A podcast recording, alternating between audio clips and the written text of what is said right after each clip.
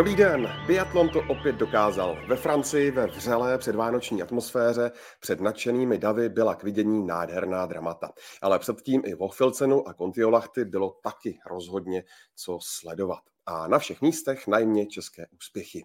Co stojí za zrychlením střelby Markety Davidové, čím to, že se jako Čtvrtecký konečně dostal do desítky. Může stabilní Michal Kričmář stoupat ještě výš a proč se tak daří Jessice Jislové zrovna v Le Grand Bornán? Nejenom o tom budeme hovořit v Biathlon Focus podcastu a já už zdravím reportéra České televize Jakuba Šťurkeviče. Ahoj Jakube. Ahoj, ahoj. Počase tu vítám taky našeho tradičního spolupracovníka Petra Paseku. Ahoj Petře. Ahoj, všechny zdravím. A chybět nemůže pochopitelně Hinek Roleček z webu čtsport.cz. Ahoj Hinku. Ahoj, hezké dopoledne. A příjemný poslech pře Ondřej Nováček. 6, 7, 8 i o tolik sekund dokázala zrychlit střelbu Markéta Davidová. Díky tomu i díky skvělému výkonu na trati vybojovala vo chvilcenu stříbro ve sprintu a bronz ve stíhačce a posunula vysoko českou štafetu na sedmé místo. Jakube, prosím, vyjmenuji, jaké jsou hlavní faktory, které podle tebe vedly k tak eh, výraznému posunu u Markéty Davidové. Já myslím, že Markéta se stává velkou biatlonovou závodnicí. Je tam podle mě víc těch aspektů, ale jeden z těch hlavních může být i to, že ona se vlastně v té letní přestávce v hlavě trošičku jinak nastavila. Minulou sezónu jsme třeba řešili, že vlastně neví, jestli chce pokračovat v biatlonu nebo jestli prostě se chce víc věnovat škole.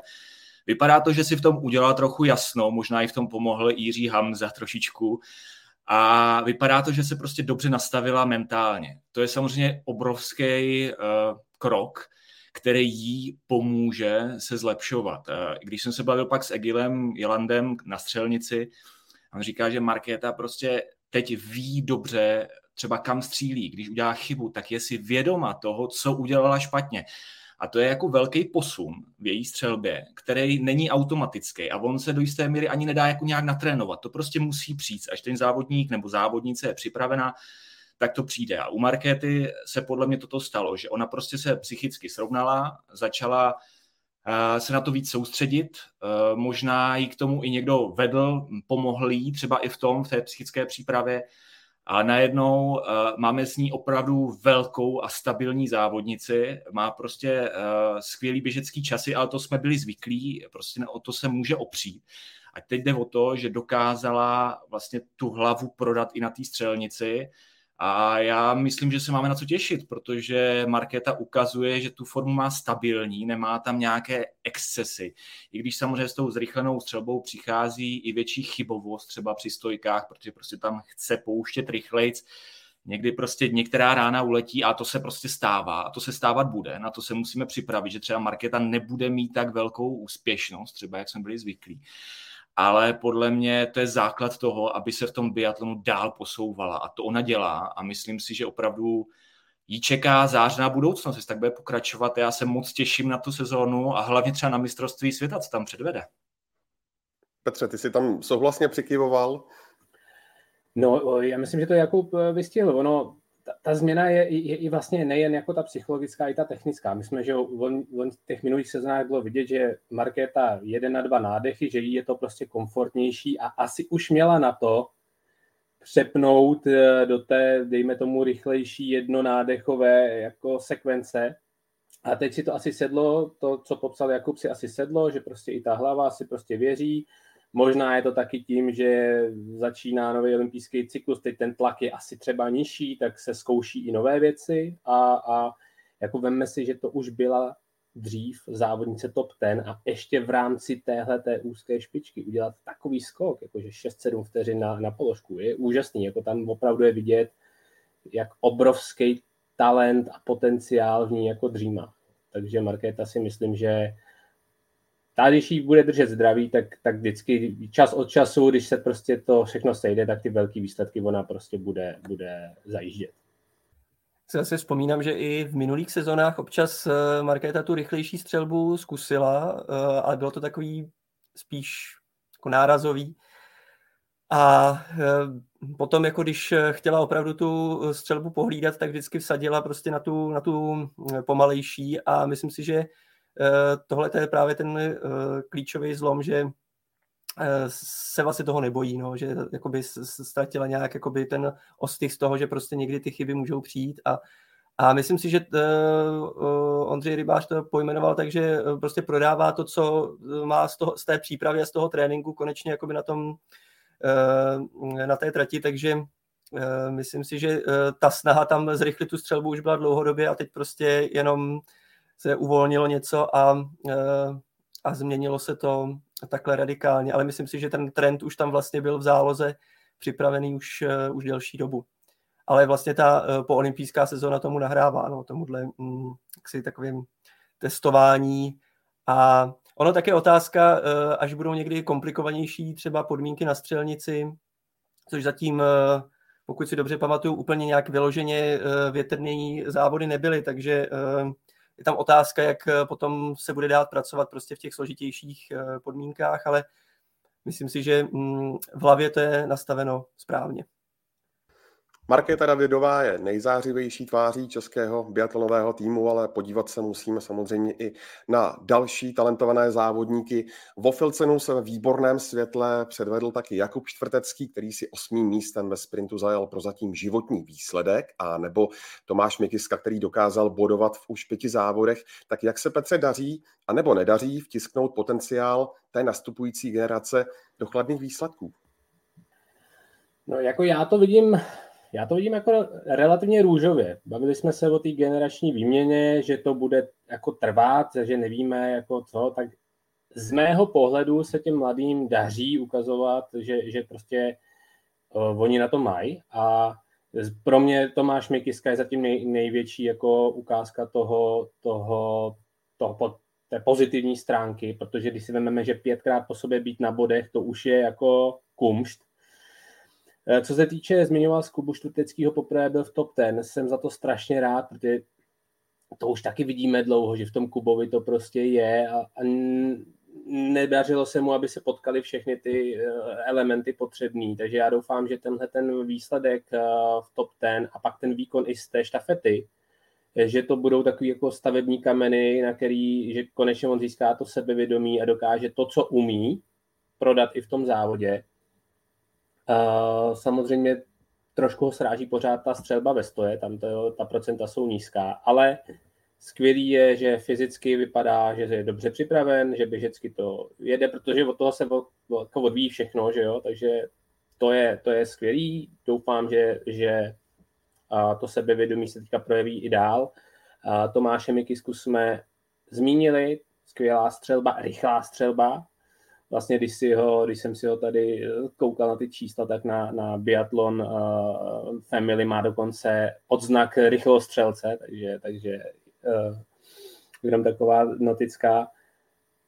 Mareček Karlík, uh, Mareček 2x62 ve sprintu, to je taky těsně za postupem, jo? To, ne, to nejsou vůbec špatný výkony, ono pak se tam jednou člověk dostane už je v tom kontaktu, už to zase je, ho posune někam No a Mikuláš Karlík dvakrát postupy do, do stíhačky, takže taky není to špatný. Zatím samozřejmě tam u něj je horší ta střelba, ale za mě jako ta mezera, ta propast, to čekání, který jsme se trošku toho bávali, se jako nekoná a je vidět i třeba, tu štafetu jsem zmínil, že ten potenciál v těch mladících je a že ho umí prodat. Jako nemohli jsme asi úplně čekat, že všichni budou furt na bodech a, a, a prostě uh, bude to jako ještě růžovější, než je, ale za mě osobně já říkám, že, že velice slibný výkony v tom prvním trimestru.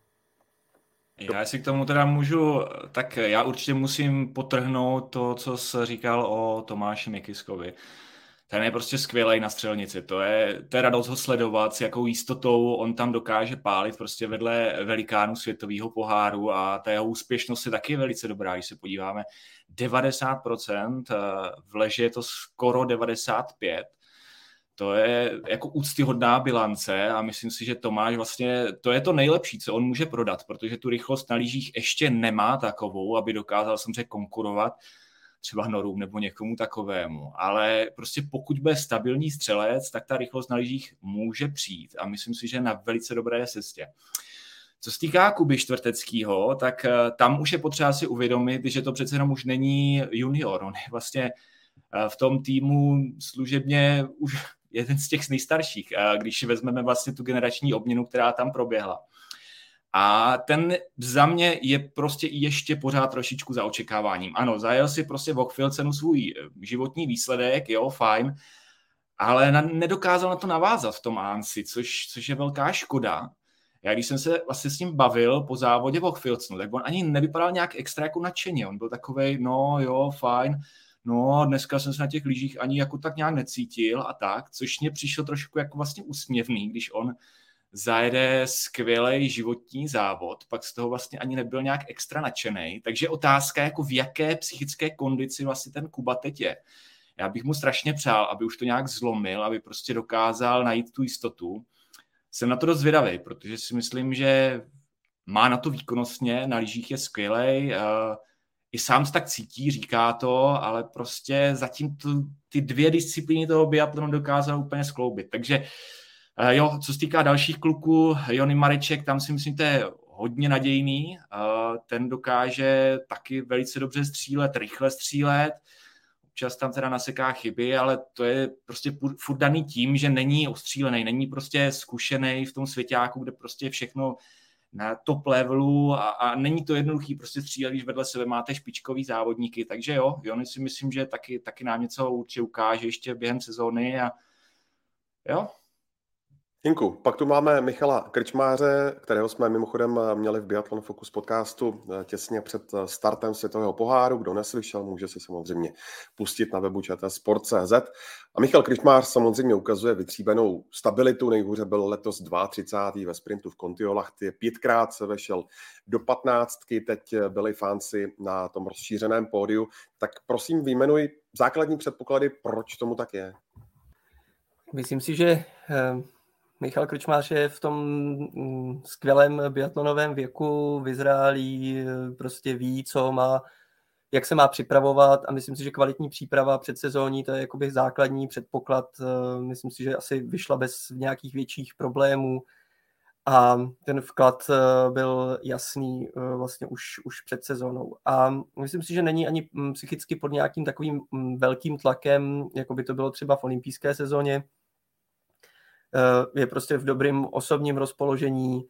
Ehm, navíc pochvaluje si atmosféru celkovou v týmu, eh, že vlastně říká, že tam konkurence těch eh, mladých eh, ho táhne vlastně, když vidí ty tomu, jak se, jak se daří, prostě když Kuba Čtvrtecký zajede skvělý závod, nebo když Tomáš Mikiska prostě mm, vlastně na, na začátku té velké kariéry dokáže takhle budovat, takže vlastně, že i to ho nějak motivuje Eh, a eh, říká, že vlastně sám i sobě na sobě cítí, že je uvolněnější, což eh, se může propisovat jak do výkonu jako na běhu, tak, tak ve výkonech na střelnici, i když tam jako to u Michala asi známe, je prostě na sebe vždycky přísnější a ví, že tam má určité rezervy, jak sám říká, nebo podle Meta Emonce, jak říká, že hm, trošku tupěji střílí, že by chtěl střílet ostřeji, Um, ale není to jako nic, eh, zase jako nějaký velký propad té střelbě,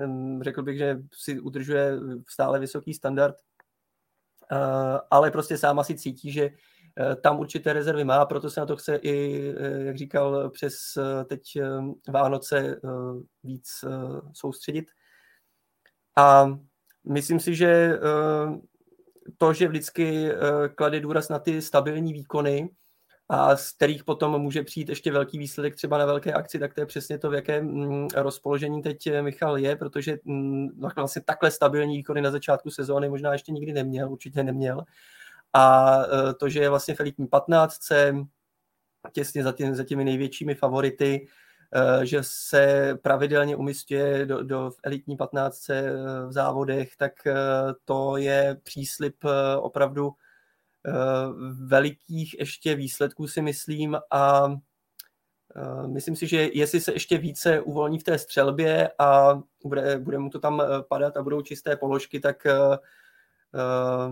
myslím si, že potom, když teď bude mít tu přípravu, vlastně teď odjede nebo odjíždí na, na pokliku i s rodinou, tam se bude připravovat, potom ještě bude mít na programu tu exibici v Gelsenkirchenu a pak se vlastně pak už se konají závody rovnou v Pokluce, že i ta příprava v té vyšší nadmořské výšce, že mu může jako ještě dodat i důležitý síly pro ty, pro ty závody v lednu a, a potom hlavně teda pro mistrovství světa v Oberhovu. Takže já myslím si, že Michal Krčmář má jako našlápnuto letos skoro nejlíp, bych řekl, co možná kdy v kariéře měl.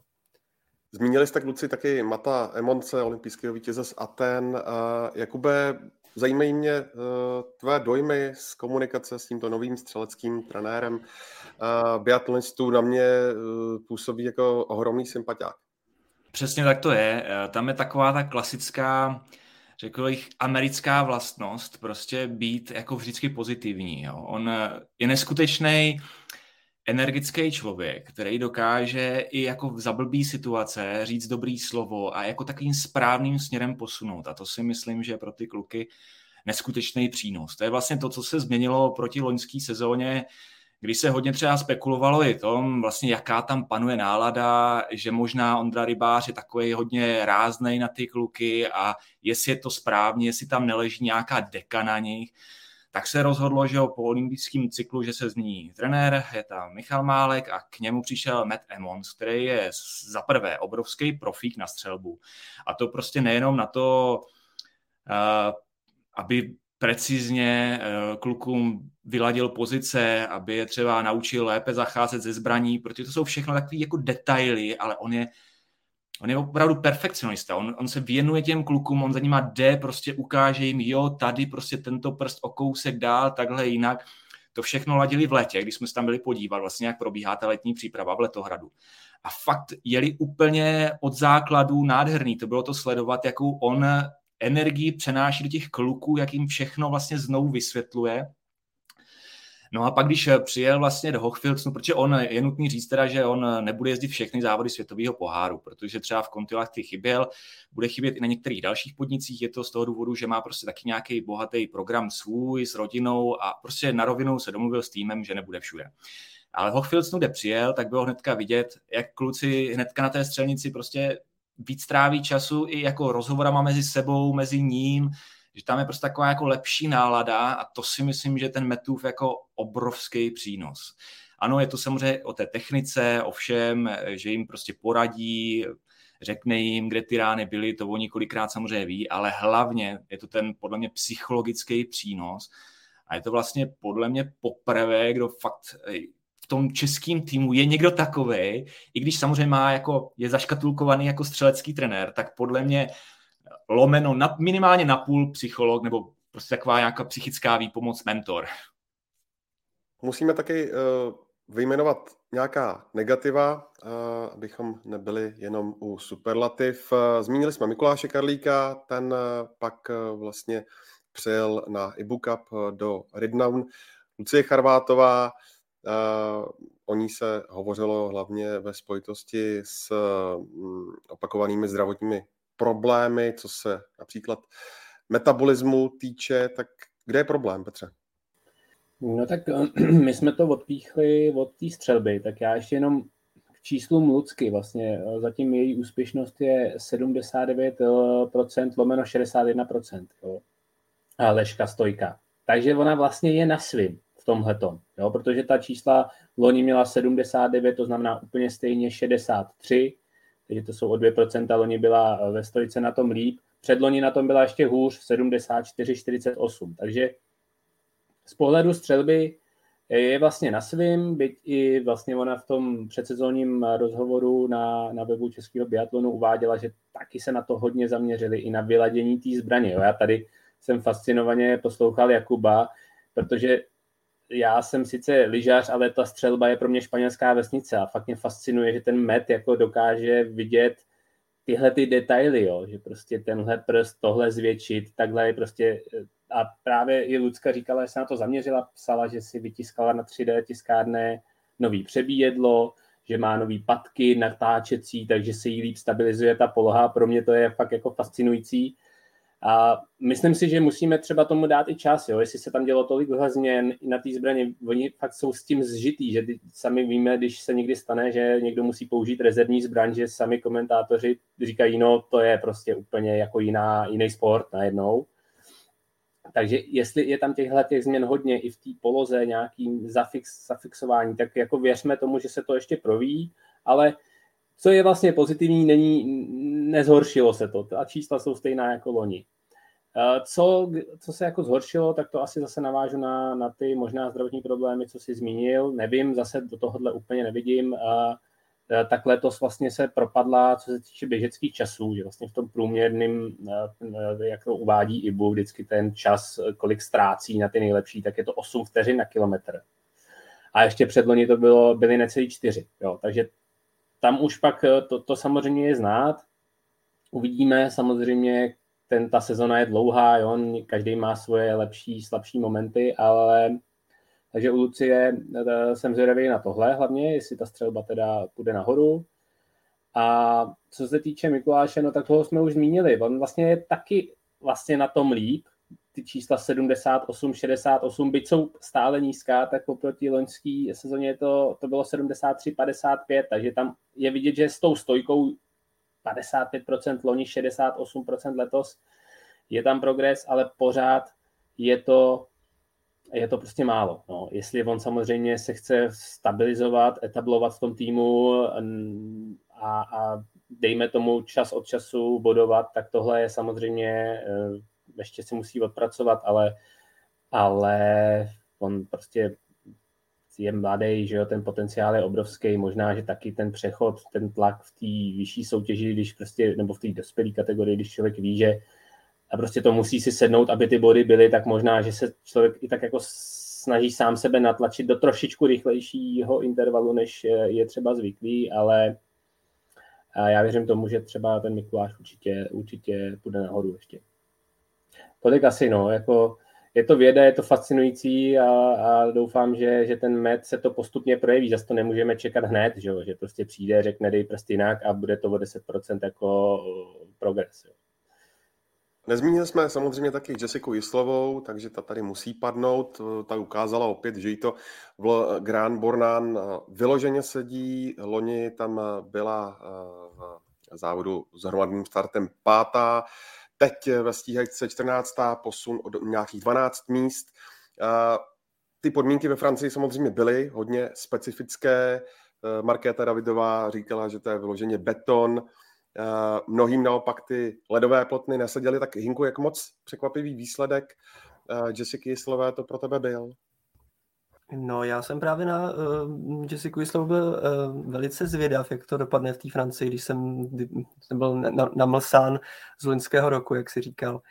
A musím říct, uh, že vlastně uh, i na to, jaký uh, složitý podmínky na trati tam panovaly, tak vlastně bylo, se ukázalo, jak ten areál má opravdu ráda, no, jaký, jaký sedí, uh, jak profilově, tak i na, na střelnici vlastně tam zase ukázala, že po tom, co ten rozjet sezóny nebyl úplně asi podle jejich představ, tak eh, tady to je přesně to místo, kde, kde by si mohla jako dodat eh, víc sebevědomí a mm, myslím si, že mm, jako, mm, projevuje se to, že uh, potom trošku nevýrazným počátku sezóny ten trend je patrný a že, že stoupá, když se podívám třeba na srovnání s loňskou sezónou, Eh, tak eh, ono mm, třeba, mm, když si vezmu sprint v Estersundu loni, tak eh, na ty nejlepší na trati ztratila minutu 16 a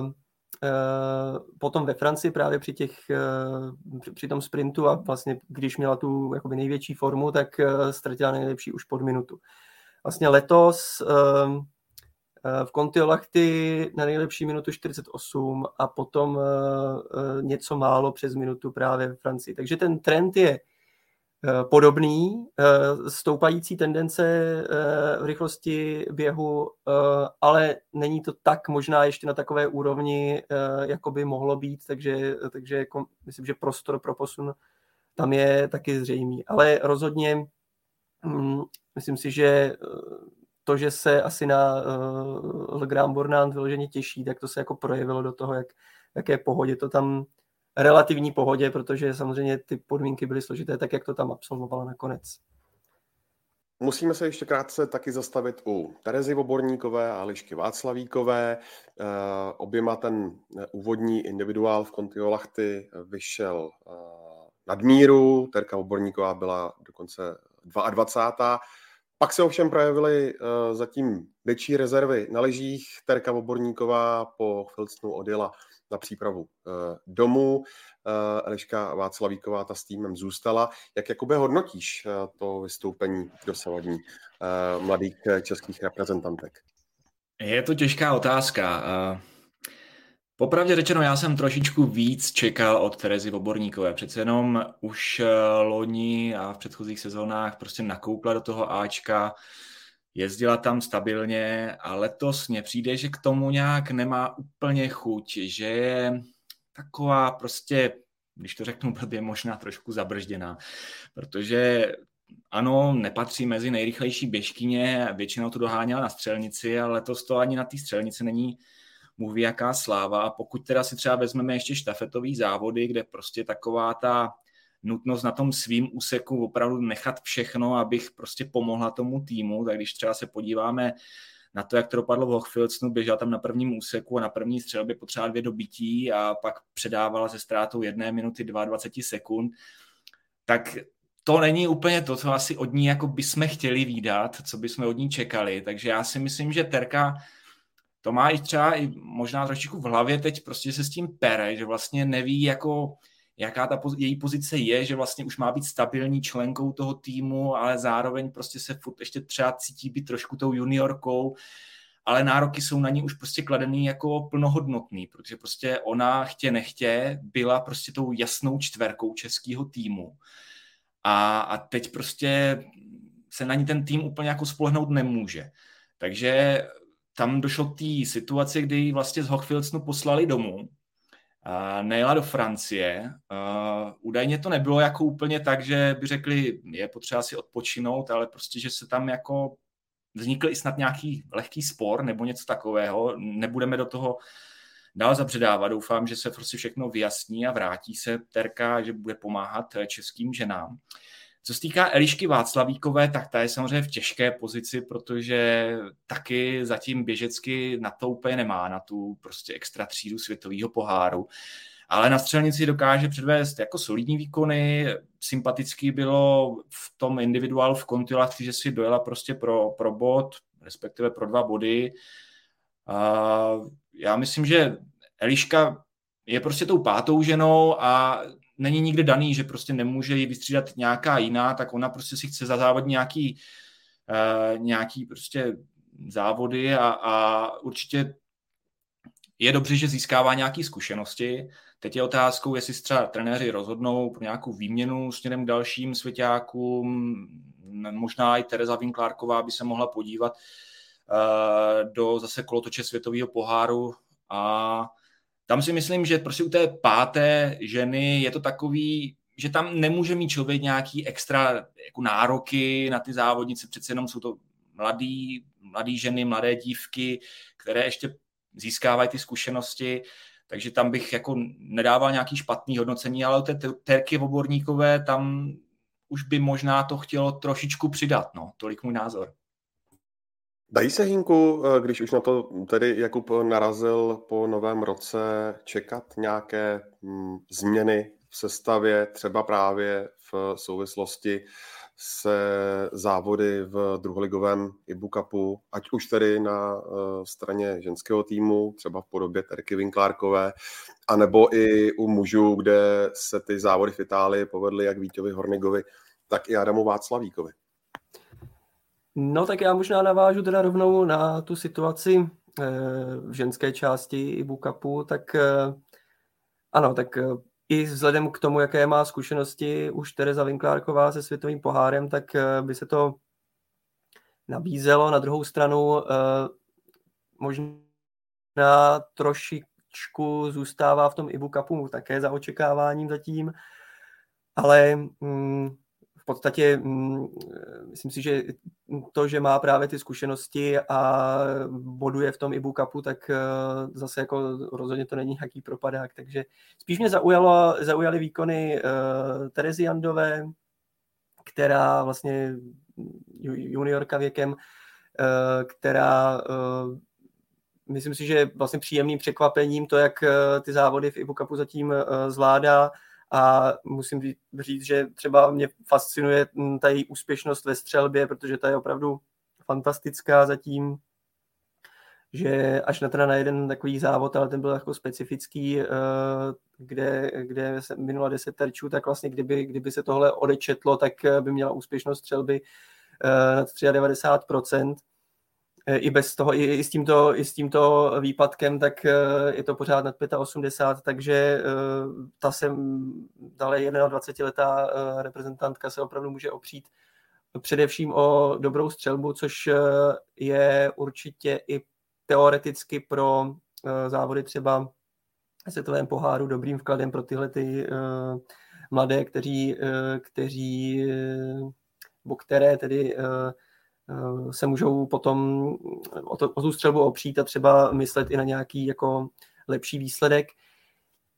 Mm, co se týče um, Adama Václavíka a uh, Vítězslava Horniga, tak ty, ty, ty si vedou jako nadmíru skvěle, bych řekl, protože zejména tedy, no vlastně oba jsou na tom velice podobně, jo, jsou za, za tou záplavou norů a, a vlastně eh, nejsou, nebo i Němců teda nejsou daleko, daleko od nich, takže um, myslím si, že pravděpodobnost, že by hm, Adam Václavík nebo Vítězslav Hornik uh, mohli uh, naskočit do světového poháru je velice vysoká.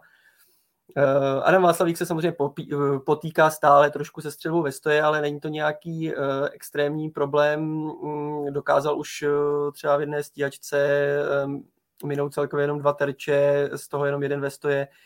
Eh, takže když mu to sedne a navíc on je patří v Ibu Cupu vůbec mezi asi 8 nejrychlejších běžců, takže, ehm, takže myslím si, že teď má i formu eh, eh, lyžařskou vysokou, takže u něj, když by si to sedlo, tak může i ve světovém poháru se svými zase zkušenostmi předvést eh, určitě výkon na bodech. Eh, Vítězslav Hornik taky, když mu to všechno sedne. Takže tam je otázka potom, jak, bude mít, jak na tom bude třeba Mikuláš Karlík po, po té vánoční pauze. Mm, a takže e, je, je dobré, že prostě v případě, i kdyby náhodou může se stát, a mm, nechci to samozřejmě zakřiknout, ale uh, stává se to, že přes ty vánoční svátky může přijít nějaká viroza u jednoho z reprezentantů nebo reprezentantky, uh, prostě nějaké další zdravotní problémy, teď je toho všude spousty, takže je dobré, že um, zvlášť teda v mužské části je odkud brát a ne, neměl bych potom obavy ani o nějaké jakoby, kvalitní složení pro štafety v lednu.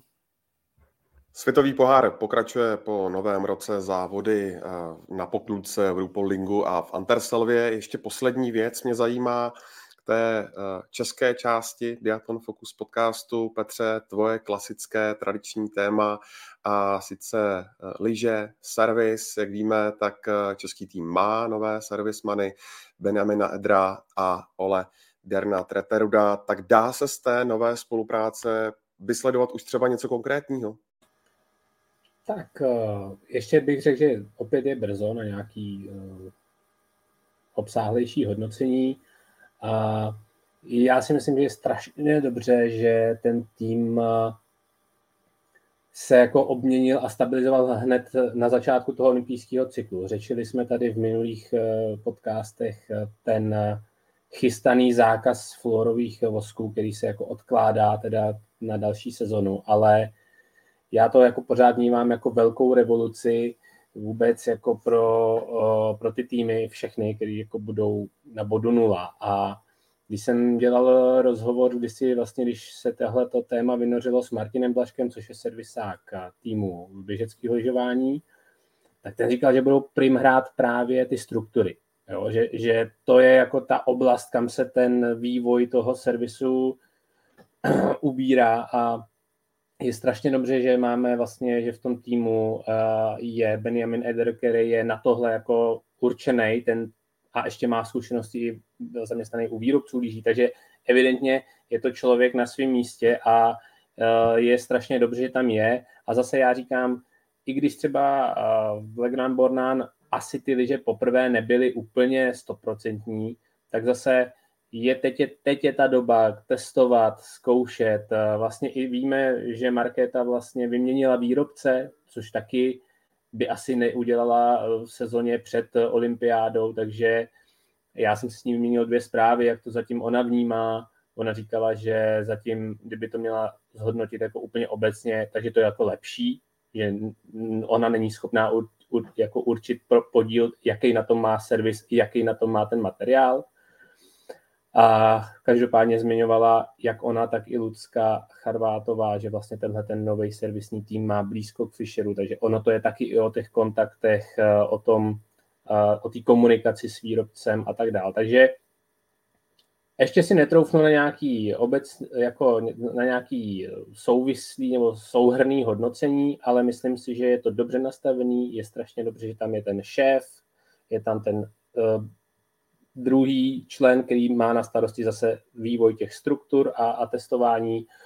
A jo, někteří sportovci přešli k jiný značce, takže je vidět, že tam je opravdu nějaká koncepce, která má uh, nějaký potenciál se vyvíjet a, a zatím kromě teda Anesy, kde byly opravdu specifické podmínky, jo, to jsou zase uh, na některé věci se opravdu ne, nepřipravíte, jo, a ten vývoj prostě má že jo, nějakou, nějaký směry a zase ne všichni, um, prostě stane se, že když je ledová, ledový koryto, tak na, nom, na něm prostě budou líp fungovat třeba atomiky, jo. Uh, zmínila Markéta která to vysvětlovala tím, že oni jediný pracují i s nějakou konstrukcí jako carvingovou. Jo. Takže to jsou ale jako detaily na těch deškách, která moc stejně ty hrany, když je prostě let, tak vlastně jako neexistují. Jo. Ale je tam tisíc různých faktorů, ale za mě skvělý, že to má koncept, že to má prostě, že jsou podchycený ty hlavní jakoby vývojové větve tohodle, tohodle, eh, tohodle světa, eh, toho světa servisu a jeví se mi to jako, že to, že to vypadá dobře, i co jsem tak jako teda od eh, třeba markety zjišťoval.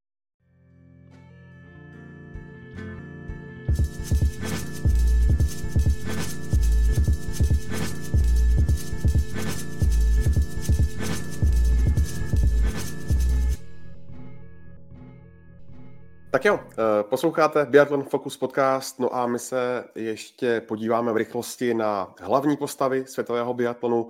Je norská převaha ještě větší než obvykle a nebo se po novém roce může leco změnit? A co jsou boj Žilí Simonové a Elvíry Ebergové? Prosmítne se mezi ně ještě někdo další? Eh, Jakube, už před startem tohoto ročníku světového poháru jsme hovořili o tom, že Norové, eh, že ti jsou na tom snad ještě lépe než eh, kdy dřív, což se potvrdilo, je to totální válec, tak dá se to podle tebe takhle udržet po celou sezónu? Já myslím, že k tomu mají jako velice dobře našlápnuto, protože Norové za prvé mají prostě špičkový materiál, asi jsem snad nezažil, že by si stěžovali na liže, že by prostě přijeli a byli nešťastní. Uh, mají špičkového trenéra, podařilo se jim udržet Siegfrieda Mazeta, který je opravdu fenomén v tom, co dělá. A další, ten třetí důležitý krok je, že mají neskutečně velkou základnu tohoto sportu. Oni v podstatě můžou sáhnout kamkoliv do nižších lig a vytáhnout zase někoho, kdo je neskutečně rychlej, kdo dokáže brát svěťákové body. A oni to samozřejmě ví, jsou si toho vědomi a v tom týmu panuje jako neskutečná pohoda. Když je vidíte prostě na střelnici, při tréninku, při nástřelech, oni jako se vůbec nepatlají v nějakých jako věcech, že byste viděli tam nějakou nervozitu nebo prostě nějaké naštvání nebo něco.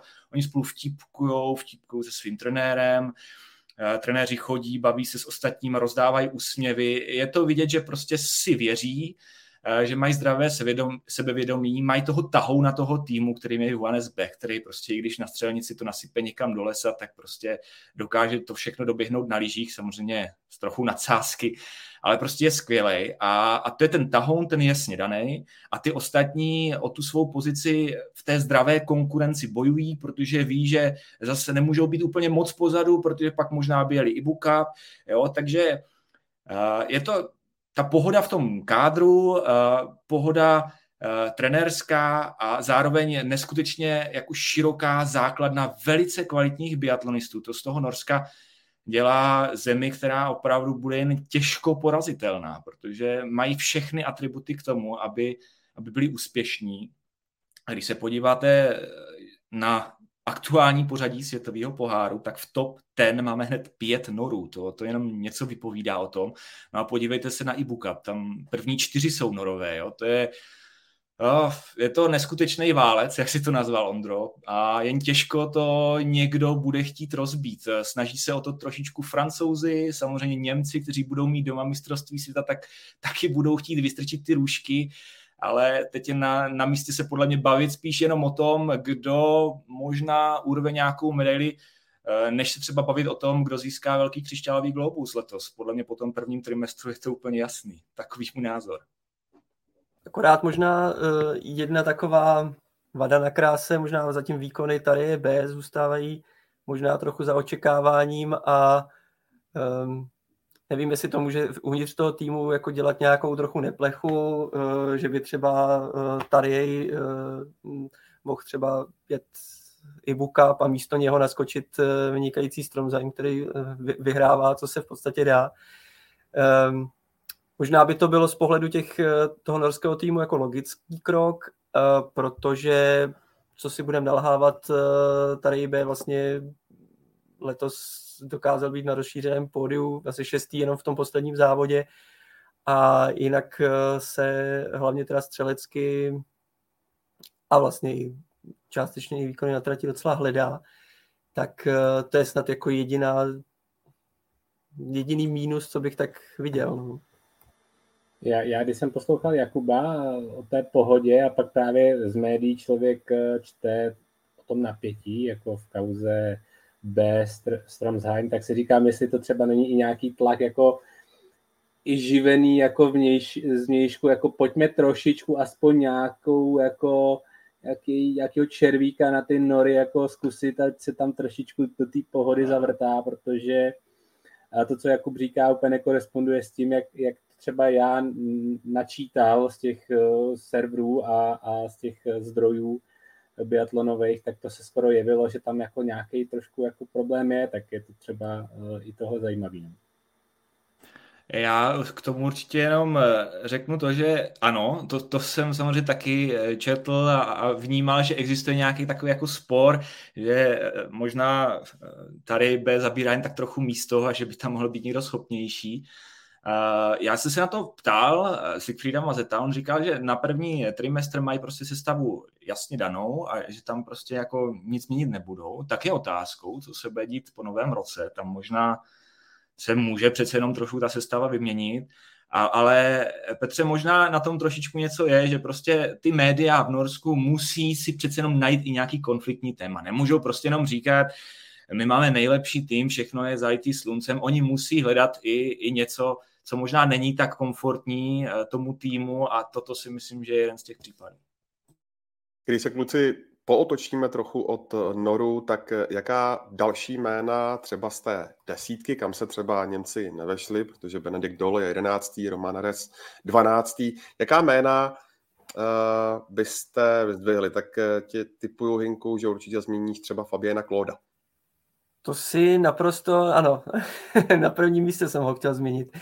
Um, vlastně mi přijde trochu jako mírné překvapení. Eh, z, z francouzského týmu bych možná čekal eh, jiná jména, ale když se na to podívám, tak eh, vlastně přichází do toho ideálního biatonového věku, je mu 27 a udělal obrovský posun vlastně ve střelbě v leže. Mm, mm, výrazně zrychlil i na lyžích trochu má slabinu ve střelbě ve stoje, ale jako i tam vlastně eh, se pohybuje kolem 80%. Eh, bylo na něm krásně vidět, jak eh, mu svědčí to domácí, ta domácí atmosféra, domácí publikum, že si vlastně nepřipouští Graham Borna absolutně žádnou jako nějaký tlak, takže takový jako až bezstarostný výkon mě to přišel. Takže z tohohle pohledu mm, pro mě trochu překvapení, ale vlastně je to asi nějaký jako logický zase mm, produkt toho, té přípravy a vlastně nějakého toho vyladění. Možná bych eh, jmenoval ještě některé závodníky, jako, eh, které jsou třeba na hranici eh, mm, až druhé, třetí desítky, protože třeba jmenovec Florian Claude Belgičan, ten mě třeba jako fascinuje zase svou, svou střelbou. Prostě to je jeden z nejlepších střeleb vůbec v seriálu. Má sice trošku pomalejší běh, ale třeba jako mm, s, s těmito výkony může i v nějakém závodu třeba vytrvalostním mm, jako skočit hodně vysoko. A jmenoval bych možná třeba i Vitauta se Stroliu, který uh, vlastně taky skvělý střelec a udělal v tom taky velký posun a myslím si, že třeba závody v Rupoldingu mu sedí, loni to ukázal, byl tam dokonce čtvrtý, pátý, myslím si, že i letos v lednu by ještě mohl vyladit tu už takhle docela stabilní, kvalitní formu. Takže si myslím, že Uh, takový tip pro, pro sáskaře, i když já teda uh, zrovna uh, v tomhle oboru jako nejsem úplně dobrý typer, ale kdyby si chtěl někdo hru holdingu sadit na Stroliu, tak může, podle mě. Petře, Tvoje téma Švýcaři, eh, zajímá mě, co vlastně stojí za mm, tím jejich vzestupem, protože když se podíváme do top 30, tak jsou tam dva, Niklas Hartweg a Sebastian Stalder. Eh, jak se to stalo? No, uh, úplně odpovědět, jako co zatím je nedokážu. Já se přiznám, že pro mě Švýcaři byli prostě Benjamin Weger a tečka. Ale Niklas Hartweg, Sebastian Stalder, neuvěřitelný vstup do sezony. Vlastně, eh, když se podíváme, tak je to, je to 13. a 24. místo v celkovém pořadí světového poháru a do toho to jsou vlastně druhý a čtvrtý nejlepší v té kategorii U25. Takže já se úplně bez mučení přiznám, že tahle dvě jména jsou pro mě jako nová.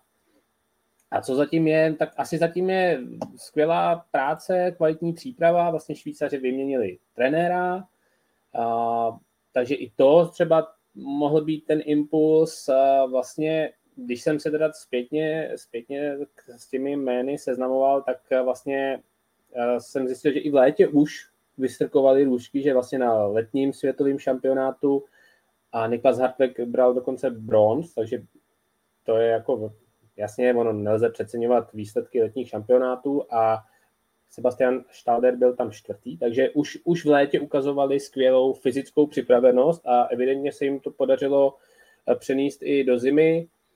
Zase nechci se na tom točit, ale jak jenom připomínám, jo, je to zase začátek nějakého cyklu, takže eh, toho olympijského, takže tam většinou se ta nová jména vyrojí, protože řekněme, že prostě uh, tam dochází k těm změnám a třeba už jsme zmínili, jak eh, ty velký týmy můžou něco začít testovat a tak dále. Takže ta cesta je jako v uvozovkách, hodně v uvozovkách, vůbec to nechci snižovat, jakoby snadnější, ale určitě tahle dvě jména uh, stojí za to sledovat.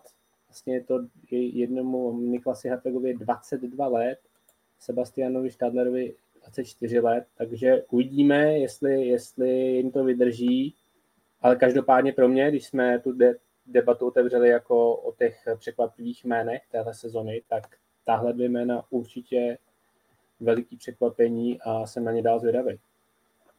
Jakube Žilík Simonová a Elvíra Ebergová, zatím to vypadá na souboj těchto dvou závodnic. Eh, jak eh, to vidíš, eh, proč si myslíš, že jim to tak šlape a kdo nakonec světový pohár podle tebe, podle tvé predikce ovládne. Elvíra Ebergová už loni prostě ukazovala, jak je neskutečnou lyžařkou, prostě všem ujížděla opárník a samozřejmě na tom i letos staví. Eh, vrátila se My jsme s ní dělali rozhovor eh, úplně před startem sezóny v Kontilachty, bylo vidět, jakou má sebe důvěru, říkala, jo, že prostě letos by to měla být švédská sezóna, že cítí, že mají silný tým a, a vlastně mluvila o tom podle mě tak, že se trošičku jako viděla v té roli to, té lídrině světového poháru, že ono to tak úplně nepřišlo. Ona z Kontilachty odjížděla jako vítězka nebo lídrině eh, Lisa Vitociová a, a už eh, když přijela do Hochfilcnu, Elvíra a tam mi dokázala běžecky porazit Anna Maria Lampičová, naprosto neskutečná slovinka, které to prostě běhá. Tak eh, mně přišlo, že ten, ta Elvíra začala trošičku jako vnímat, že možná něco špatně. Když pak šla eh, na flower ceremony, tak mně přišlo, že možná byla i trošičku kyselá, že vlastně už neplatí, že nejrychlejší běžkyní na okruhu. A myslím si, že na ní teď trošičku dopadá deka, že prostě před sezónou se viděla jasně v roli favoritky a, vš- a i všichni experti typovali, že prostě to bude sezóna Elvíry Ebergové, zvlášť když se vědělo, že Marte Ozbová Rejslandová nebude na začátku sezóny a že Tyrell Eckhoffová možná nebude celou sezónu. Tak prostě ona měla být eh, tou hlavní favoritkou. A teď najednou uh, Julia Simonová z Francie, která k tomu biatlonu přistupuje neskutečně pokorně, skoro až eh, na to, jak, jaká je extra třída, tak, tak v těch rozhovorech je hrozně pokorná, když jsem se jí vlastně ptal na to, když Hochfilcnu získala žlutý trikot a že pojede na domácí závod do Granborna ve žlutém trikotu, tak co na to říká? Tak říká, že to je něco neskutečného, chtěla jsem to v životě zažít, prostě byl to jeden z checklistů, co chci udělat, než jako umřu. A, a tak mě to přišlo až takový jako, že je taková pokorná a že vlastně by Eh, jich to i možná přál, protože prostě je skvělou biatlonistkou. Eh, ona na lyžích tolik nezaustává za Elvirou Ebergovou, je třetí nejrychlejší na okruhu, když teď se, se jsem se díval na statistiky, a dokáže být eh, lepší na střelnici, tam má asi o 2% lepší úspěšnost. Takže Julia Simonová je za mě v tuto chvíli na tom lépe, i psychicky, a myslím si, že by to mohla být přece jenom ona, pokud jí to samozřejmě vydrží po Vánocích. No a Elvíra, ta samozřejmě bude chtít zabrat. Ta říkala dopředu, že chce bojovat o křišťálový globus, že ani tak jako mistrovství se tady nezajímá, tak jsem zvědav, jestli to nepřehodnotí. Já jsem tady třeba uh, strašně zvědavý, jak do toho právě vstoupí Marta Ozbová, Ryslandová po, po novém roce. Uh, asi nemůžeme čekat, že by útočila na celkové prvenství v, v seriálu, ale mm, myslím si, že myslím si, že do, jakoby do těch soubojů na prvních příčkách nakonec, pokud uh, bude zdravotně v pořádku, tak jako může taky dost výrazně promluvit. A když jsem se kluci ptal eh, před chvílí uh, u uh, průběžného pořadí uh, světového poháru mužů, jaká jména vás nejvíc překvapila, tak je někdo takový i u žen? Protože mě třeba takhle na první dobrou, uh, zvlášť třeba v překvapili uh, Loužan Montová, Sofí Šovalová, tak nevím, jestli jste to měli podobně. Já, jestli můžu, tak určitě tahle dvě jména. A ono obecně, jako myslím si, že té kategorii žen, s tím, že tam právě e, vlastně v sezonu nenastartovala Tyril, nenastartovala Marté, tak těch men tam je spoustu. Jo. Italka Rebeka Pasterová mě napadne, Rakušanka Gandlerová, francouzsky, jo. prostě těch men je tam najednou Němky mě překvapily, jo, jakože je, je, tam opravdu v té ženské kategorii je to tak, ta obměna je taková, bych řekl, jako větší, Eh, muži tam norové si trošičku z toho zatím dělají jako národní, národní eh, šampionát, ale v těch ženách teda, a možná mě to baví jako i trochu víc, že najednou, jasně, Julia Simon a Elvíra jsou trošku odskočené, ale i jako tam může každý závod vyhrát úplně jako 15 teďka jmén, jo. Od Markéty samozřejmě počínaje přes tyhle ty mladé naděje. Já si myslím, že ještě strašně jako v tom stínu je Hanna, Hanna Ebergová, že ta až trošičku se vrátí na ty svá střelecká čísla, tak ta půjde nahoru jako hodně, ale nemusí to být plná, prostě tam je 20 teďka jmen, která jsou jako schopná tam zajet, takže je to takový otevřenější, než to bývalo vlastně za Marte a Tyril, bych skoro řekl. Inku, ještě jedno jméno, a sice Italka Líza Vitociová. Eh, tam někteří odborníci typovali, že by mohla prožít eh, velký návrat, tak eh, zatím dvě druhá, jedno třetí místo, ale pak zase hned pět chyb v závodu s hromadným startem. Jak to u ní vidíš, co stojí za tím jejím zestupem a co jí stále limituje podle tebe? No ano, bývalá vlastně polská biatlonistka Veronika Novakovská ji jmenovala Lizu Vitociovou jako mm, jednu uh, z takových um, závodnic, který prožijou velký návrat a mm, mm, nemýlila se. A když se na to podívám z toho pohledu, jak je to vlastně možné, že tenhle ten návrat se děje, tak zaprvé může tam být nějaký nový impuls v tom, že Italky vede nově finský trenér Jone Kehkenen, Doufám, že jsem ho vyslovil dobře. Eh, a eh, ona sama si tu spolupráci velmi pochvaluje a mm, u ní byl vlastně v posledních sezónách, eh, vlastně jenom připomenu, že ona zazářila v sezóně 2018-2019, kdy byla dokonce druhá v celkovém pořadí a Eh, od té doby se potýkala s různými zdravotními problémy, eh, a které se potom promítaly hlavně eh, do toho, že velmi chybovala ve střelbě v leže. Dokonce jsme u ní několikrát viděli, že prostě tu položku nezvládla, že netrefila třeba ani jeden terč, prostě bylo to takový, jako už takový psychický blok, ale právě, že sama říká, že um, ten eh, pocit nějakého strachu z té střelby pomalu jak vlastně mizí a že mm, eh, a je to vidět. Eh, prostě je uvolněnější a ty výsledky nakonec už vlastně od léta, kdy naznačovala, že se vlastně vrací do té původní pohody,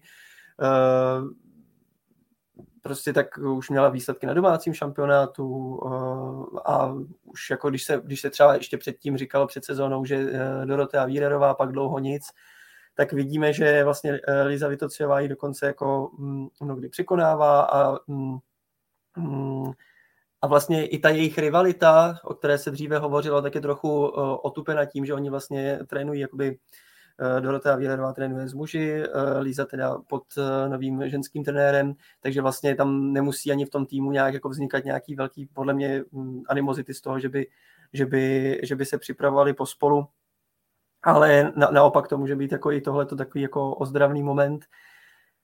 Uh, no a myslím si, že uh, pokud si z ní spadnul nějaký uh, ten, ten strach, ty obavy z té střelby, tak se to potom propisuje samozřejmě i na výkony, na té uvolněné výkony na trati. A um, ono, musím jako připomenout, že jí stále jenom jako 27, takže uh, tady může být perspektiva, že dalších prostě pět uh, sezon prostě bude, bude úplně na tom, na těch top výkonech a um, myslím si, že jako zdaleka ještě neřekla poslední slovo. Uh, je pravda, že teď trošku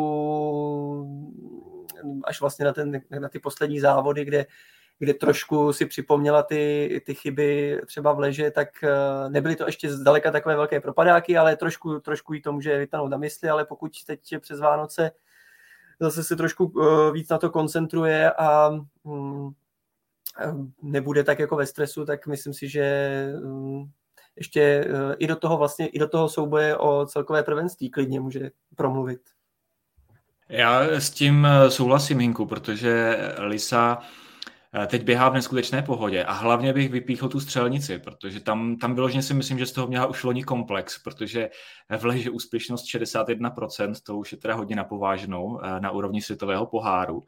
No a podívejme se, letos je to 83%, takže Lisa se strašně stabilizovala na střelnici a samozřejmě od toho plyne i to zdravé sebevědomí. A, a za mě, jo, je na dobré cestě určitě.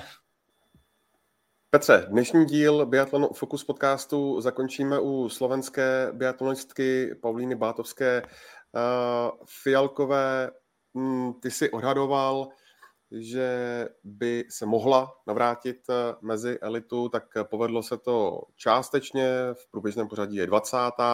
Teď eh, už jsme viděli nějaké zlepšené výkony, desátá ve stíhačce v Filcnu, pak sedmé místo ve sprintu. V Anci, tak eh, co Paulíně zatím podle tebe chybí k tomu, aby se konečně umístila taky na nějakých medailových pozicích. Tak já, já se teda přiznám, že jsem ji typoval i v sezónách, kdy se jí moc nedařilo. to je takový můj stálý typ. Ne, tak já myslím, že tahle sezona že určitě ji tam párkrát musí být, protože přeci jenom já, já ji považuji za uh, závodnici, která jako dlouhodobě do té špičky patří. Vlastně nebýt nějakého covidu a dalších zdravotních problémů, nebo pak i třeba, když se nedařilo, tak se na ní sesypala i kritika třeba veřejnosti, takže určitě byla tam jako další, jako další vlivy, které třeba nějak mohly působit negativně na ten výkon, ale v létě na mistrovství světa taky už vlastně měla bronz, takže to, to indikovalo, že konečně teda letní příprava jako proběhla bez nějakých větších uh, komplikací. A vemte si, že to je závodnice, která poprvé v top 3 byla už v sezóně 17-18, takže myslím si, že už i ty zkušenosti přes 200 startů ve světovém poháru, že už prostě i tak asi bych řekl, umí pracovat uh, jako sama se sebou, takže já si myslím, jak to na mě v tom prvním trimestru působilo, že fyzicky je připravená solidně eh, a s ohledem na její jako zkušenosti a, a už jako i tu takovou schopnost prodat to, co umím a schopnost i prostě zajíždět velký výsledky, že když se to sečte, že letos neříkám, že třeba bude bojovat o globy a tak dále, ale myslím si, že budou závody, když se to potká a že bude opět zase na těch eh, příčkách, který tak trošku s covidem jako vyklidila. Přál bych jí to. Tak jo, z Biathlon Focus podcastu je to všechno. Jakub Ščurkevič, Petr Paseka a Hinek Roleček byli jeho hosty. Já jim za to moc děkuju a přeju vám, pánové, krásné prožití vánočních svátků a skvělý vstup do nového roku.